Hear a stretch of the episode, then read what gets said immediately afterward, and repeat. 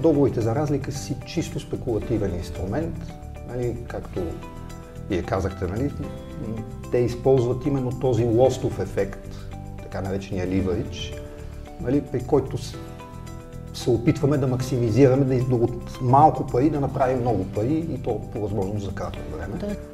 Логиката е простичка, общо взето. Когато, а, когато цените нарастват, се очаква, че печалбите и приходите на компаниите ще нарастват нали, паралелно с цените и инфлацията. И обикновено това е по-добрият, по-добрият клас активи нали, в инфлационни периоди. Златото, разбира се, ценните метали, напоследък, да кажеш, напоследък и биткоина, съответно и въобще криптовалутите като такива. А, удачният начин да се инвестира в тях, или може би най-удачният според мен, са така наречените борсово търгувани фондове, които се търгуват на борси и съответно лесно и бързо човек може да получи експозиция към съответните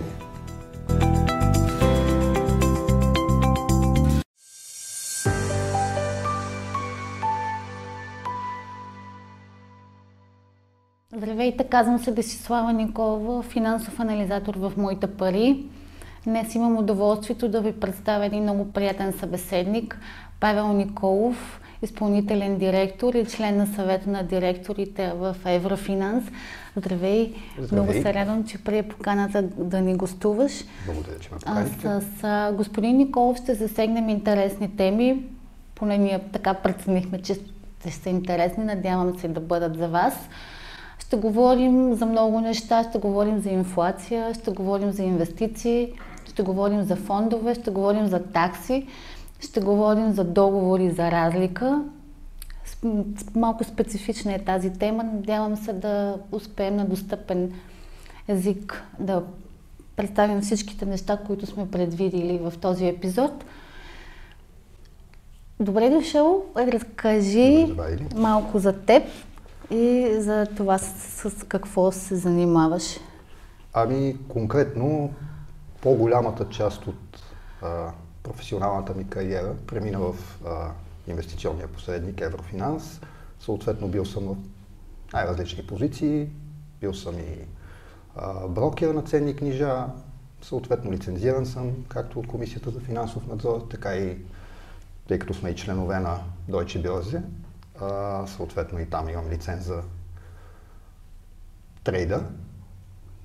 И общо взето през годините съм се занимавал най-вече и основно с търговия с финансови инструменти, както ето и с това, което казахте за договорите за разлики, с търговия с облигации, с акции.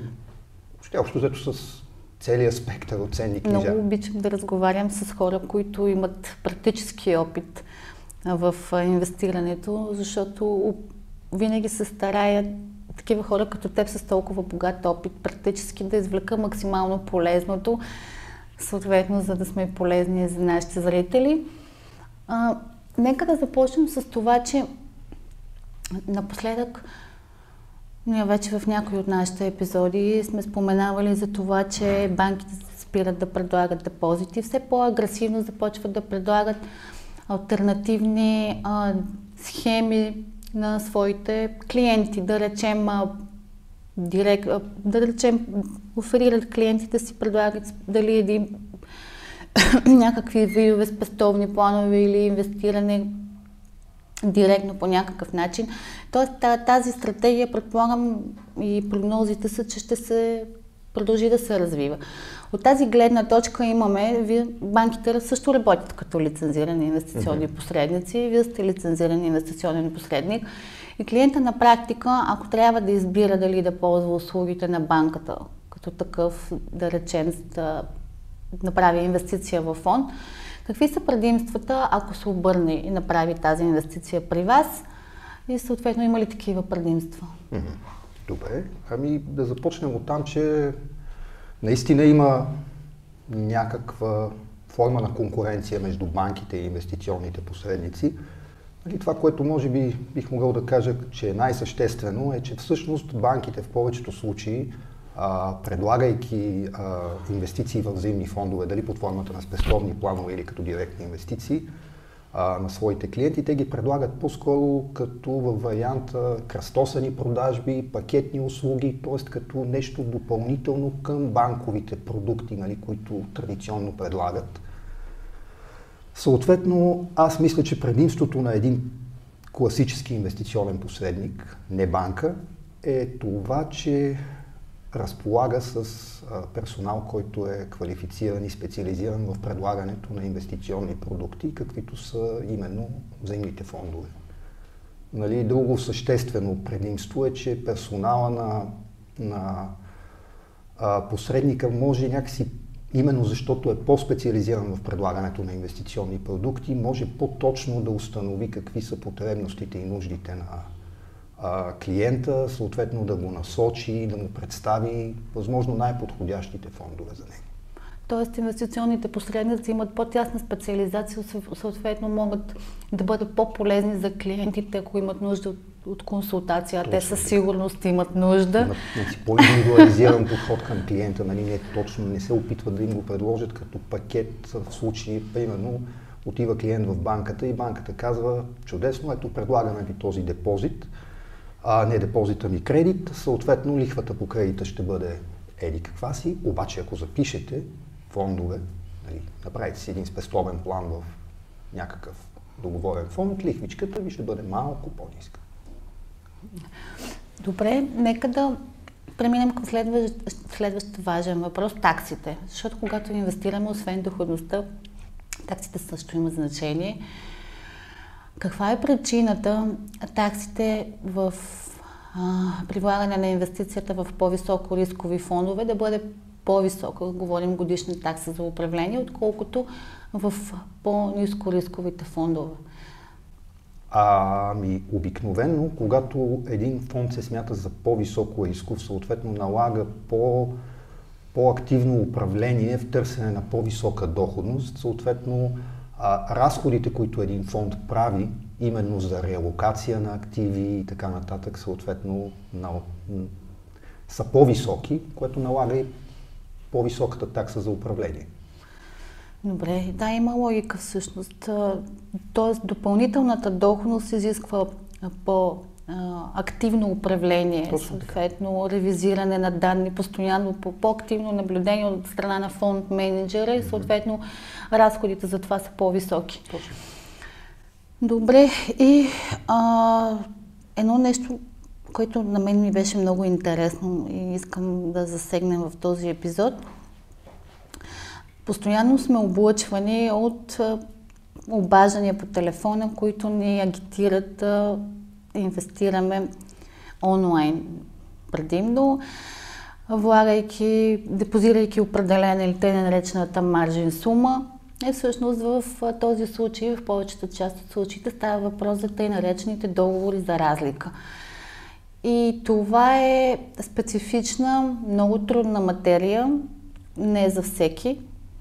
Доста често искам да я засегна, защото доста често фирмите, защото доста често тази услуга се предлага от нелицензирани посредници. И всъщност искам в този момент да разясним какви са рисковете, когато се търгува, какво представлява договора за разлика, кога е подходящ един човек да търгува с това си е вид варант, един вид в финансите, както го наричаме, доколкото разбирам. Какво представлява договора за разлика? Нека да започнем от там. Добре. А, ми, само едно въвеждаща дума, нали, да кажа, че всъщност това трудно бихме могли да го категоризираме като някаква форма на инвестиция.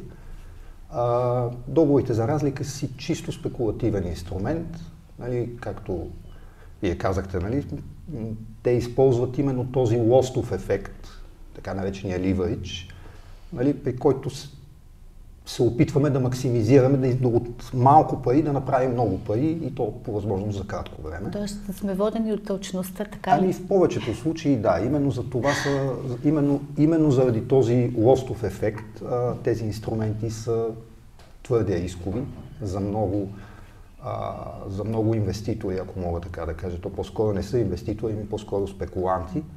А, този продукт не е особено подходящ но накратко да кажем какво всъщност представлява. на по-разбираем език, а, да кажем, че нещо, някакъв продукт струва 1000 лева. И съответно компанията, която го предлага на своите клиенти, а, дава възможност на клиентите да купят този продукт срещу някакво обезпечение, маржин. А, да кажем, този маржин е 100 лева. Съответно, цената на нещото се покачва и стига 1100 лева. Съответно, инвеститорът е направил печалба от 100 лева или 100% върху инвестираната от него сума. Нали, което е много примамливо именно за спекулантите, търсещи бърза печалба. Обаче съществуват естествено непропорционални рискове. Същото нещо може да струва в следващия момент 900 лева или загуба от 100 лева или тотална загуба на цялата инвестиция, която сме направили. Тоест, когато купуваме, ние имаме очаквания цената на актива, с който е свързан, защото това е право. Право да бъде закупен актив, да лечем акция, индекс, mm-hmm. петрол и така нататък. То общо взето мисля, че върху всичко вече има право. Абсолютно. Да, и съответно се играе или върху повишение, да, или върху понижение с, на с цената. цената. Тоест, когато се закупува, има очаквания цената да се повишава на базовия актив, когато се продава, тя да се понижава. Тоест, в, а, тук основното предимство, ако има нали, такова, защото освен за рискове, трябва да говорим за предимства, е, че можем да спечелим както от повишаването, така и от понижаването. Mm-hmm. Добре, а, какво и можем ли да твърдим, че когато маржина, т.е. изискването за сумата, която ние да внесем по сметка, когато купуваме договор за разлика, колкото по-ниска е тази сума, толкова по-голям е риска да, от загуби, от възникване на загуби. Точно така. Смисъл, рисковете стават непропорционално високи. Ако изискването за маржин, за да купя нещо, което струва 1000 лева, ако изискването за маржин е 1 лев, да кажем, т.е. едно съвсем минимално движение в цената, буквално може да изтрие тази първоначална инвестиция от 1 лев. Ами, Добре, за кого е подходящо тогава да се търгува с Ами на практика е подходяща за всички. Въпросът е, че това е а, краткосрочен инструмент. Трябва да се подчертая, че е краткосрочен инструмент. Тоест не бива да се държи дълго време, тъй като е чисто спекулативен и идеята му е по-скоро или да се спечели от движението на цената на дадения базов актив, а, или съответно да се хиджират някакви рискове в краткосрочен план. Тоест, ако аз очаквам, че след, а, да кажем, притежавам акции на дадена компания, например Apple, притежавам 100 акции. Очаква се след една седмица компанията да публикува отчети за 3 месеца или година или Съответно, съществува някакъв риск цената на акцията поради лош отчет да се придвижи в неблагоприятна за моята инвестиция посока. Съответно бих могъл да хеджирам за кратко, за седмица или за две. Бих могъл да хеджирам като продам като договор за разлики 100 акции на Apple, очаквайки, че евентуално биха могли да изкарат по-лоши от очакваните Добре. резултати. Тези очаквания, т.е. за да бъдат оценени правилно, защото тук очакванията са основна тема, т.е. очакванията на инвеститори определят в голяма степен и риска. За да бъдат изградени тези очаквания, т.е. за да бъде оценен самия фундамент, се изискват доста сериозни познания. Абсолютно.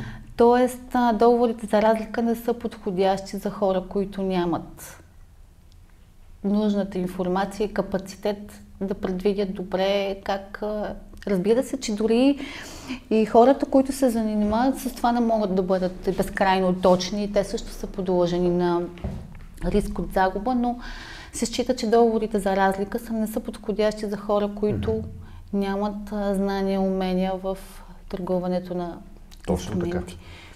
И се изисква и много дисциплина, нали? когато, когато се играе именно на маржин, е хубаво да се, да се поставят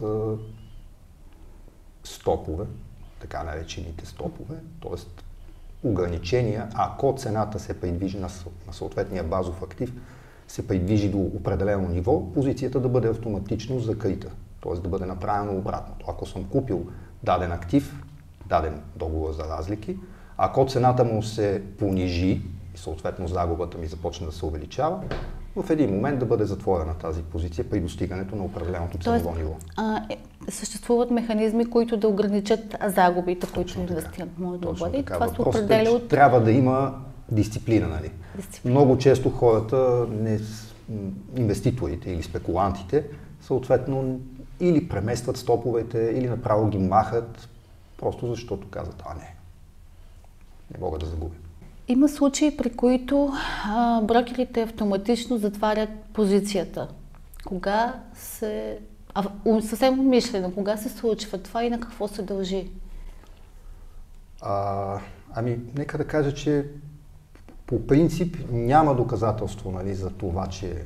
Тоест, това предполага някаква а, умишленост и някаква злонамереност от страна на брокера нали, каквато, честно казвам, не ми се иска да твърдя, че има и че съществува. Не е изключено, възможно е. Да, наистина, аз съм чувал за подобни слухове, че брокери разширяват спредовете между купува и продава, именно с цел да изпълнят а, така наречените стоп-лос поръчки на своите клиенти, особено когато цената се доближава до тези стоп-лос нива на клиентите.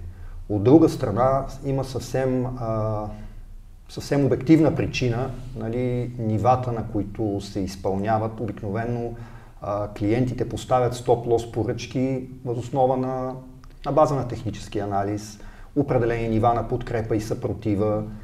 Много често подобни нива на подкрепа и съпротива са така са своеобразен магнит за а, спекулантите и за трейдерите, които а, се опитват да достигне цената, да, да избутат цената до това ниво, след което много често, ако това е ниво на подкрепа, цената се от, отласква нагоре, съответно ако е ниво на съпротива, цената, достигайки го, тръгва отново надолу. Влияят върху цената. И много често клиентите на брокерите поставят своите стоп-лос поръчки именно на подобни нива и не е съвсем естествено е да се изпълняват тези поръчки на поставените от тях нива и не да се търси, нали, съответно, пък някаква вина в брокерите. Да. Може и в някакви определени моменти да има основание, но като цяло, мисля, че а, причината трябва да се търси в самите нас в такива случаи. Добре, не, ми, мисля, че бяхме така достатъчно обширни, за да говорите за разлика да поговорим за инфлацията. Много от инвеститорите очакват инфлацията да се покачва. В този ред на мисли, знам, че не е лесен въпросът, който задавам, в този ред на мисли можеш ли да препоръчаш актив или активи, които са се доказали във времето като добър финансов актив при, срещу защита, срещу инфлация, растяща инфлация? Добре.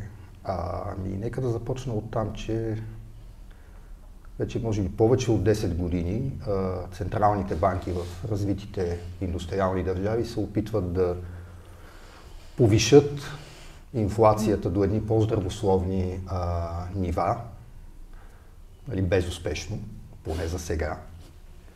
А, доколко тези процеси, които в последните месеци започнаха да се проявяват инфлационни засилване на инфлацията, все още не всички економисти са напълно единодушни, дали това не е нещо временно, преходно, дали не е предизвикано от а, просто съживяването на економиката след, а, след а, рецесията, предизвикана от COVID-пандемията, доколко съответно не е проблем на изпреварващите темпове на нарастване на търсенето спрямо предлагането. Това предстои да, видим, нали, дали наистина инфлацията няма да бъде нещо преходно и в следващите месеци да се понижи до едни по-приемливи нива. Но да, съответно съществуват наистина активи, нали, които традиционно инвеститорите възприемат като по, по, а, по-печеливши нали, в периоди на инфлация.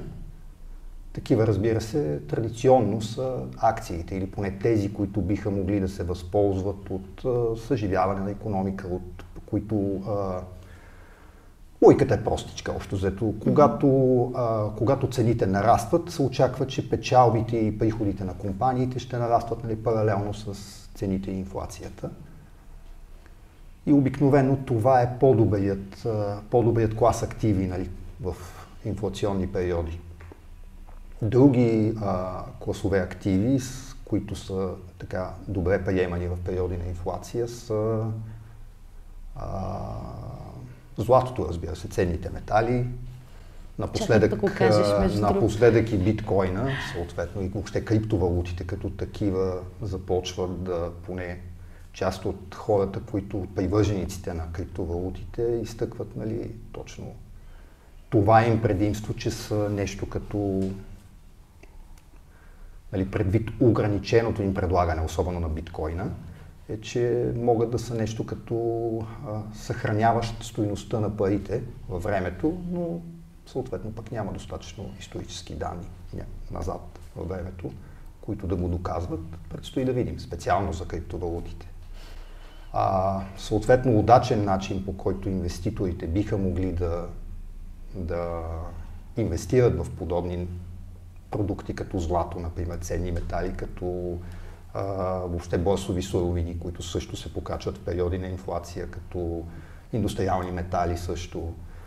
А, удачният начин да се инвестира в тях, или може би най-удачният според мен, са така наречените борсово търгувани фондове, които се търгуват на борси и съответно лесно и бързо човек може да получи експозиция към съответните инструменти. Наказа недвижими имоти. А, недвижими имоти. защото, защото гледам, че тук масово хората купуват недвижими имоти с кредити, точно с такъв цел, такъв мотив да, да се предпазят съответно Точно малкото парите, пари, които имат от инфлация. Така че да, това също е Дали хубав. поради незнание или нещо друго, радвам се, че спомена тези възможности. И за недвижимите имоти също има възможност човек да чрез борсово търгувани фондове да инвестира в тях. Съответно може да инвестира в а, определени, определени региони, може да е примерно в а, САЩ, може да е в Англия, може да е в Европа. Благодаря ти. Беше въпрос, време за въпрос. Един така по-скоро, може би малко егоистично, така сега го задавам то, защото мене ме интересуваше. Кажи ми за фондовете на Мунди. Какво ги прави толкова успешни и каква е тяхната стратегия като цяло? За какво ги прави толкова успешни? Съответно, виждаме, че набират все по-голяма популярност в България. Така е. Фондовете на Амунди, нека да започнем от там. Кои са Амунди? Амунди е най-голямото управляващо дружество, управляващо дружество за активи в Европа. Съответно се нарежда в първите 10, мисля, че беше в световен мащаб. Но това, което ги отличава е, може би, именно а, тяхната гъвкавост и умение да предложат а, индивидуални решения и продукти на своите клиенти бързо и лесно, така че да отговорят в най-пълна степен на техните нужди. А, може би, нека да дам един пример с един техен фонд, който е а, Amundi Funds а, Global Ecology, мисля, че се казваше фонда, а, който е така според мен пример за, за историческа устойчивост, традиция, приемственост и още успешно управление. А, фонда съществува от мисля, че 1990 година, т.е. вече има 30 годишна история. А, съответно за периода има е постигнал доходност над 700%. Кумулативно. Кумулативно, да, съответно. А, като фондът инвестира нали, в а, компании, които са екологично чисти или съответно насърчават технологии, които по някакъв начин допринасят за по-чиста околна среда. Тоест имат нюх към отраслите, които... Абсолютно. Доказано е, да. Аз, между другото, ги разглеждах и наистина някои от тях имат впечатляваща доходност. Много ти благодаря. Мен беше полезно. Надявам се за, на вас също. Благодаря за разговора. Нещо искаш ли да добавиш финално?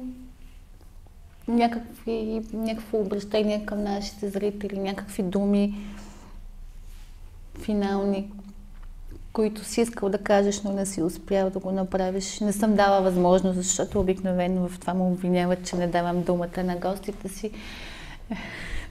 Не, аз мисля, че казахме всичко, което, което можахме. Мога да пожелая единствено на всички да инвестират успешно и с така с мисъл и с разум. Ако желаете да получите консултация, по-долу може да видите как може да се свържете с Еврофинанс. Благодаря ти за разговора. И аз благодаря. Ако нашето предаване ви допадна, харесайте ни, последвайте ни, споделете ни, абонирайте се, коментирайте, препоръчайте ни, удумайте ни. Ако нещо много ви вълнува, пишете ни. Ще се видим следващата седмица.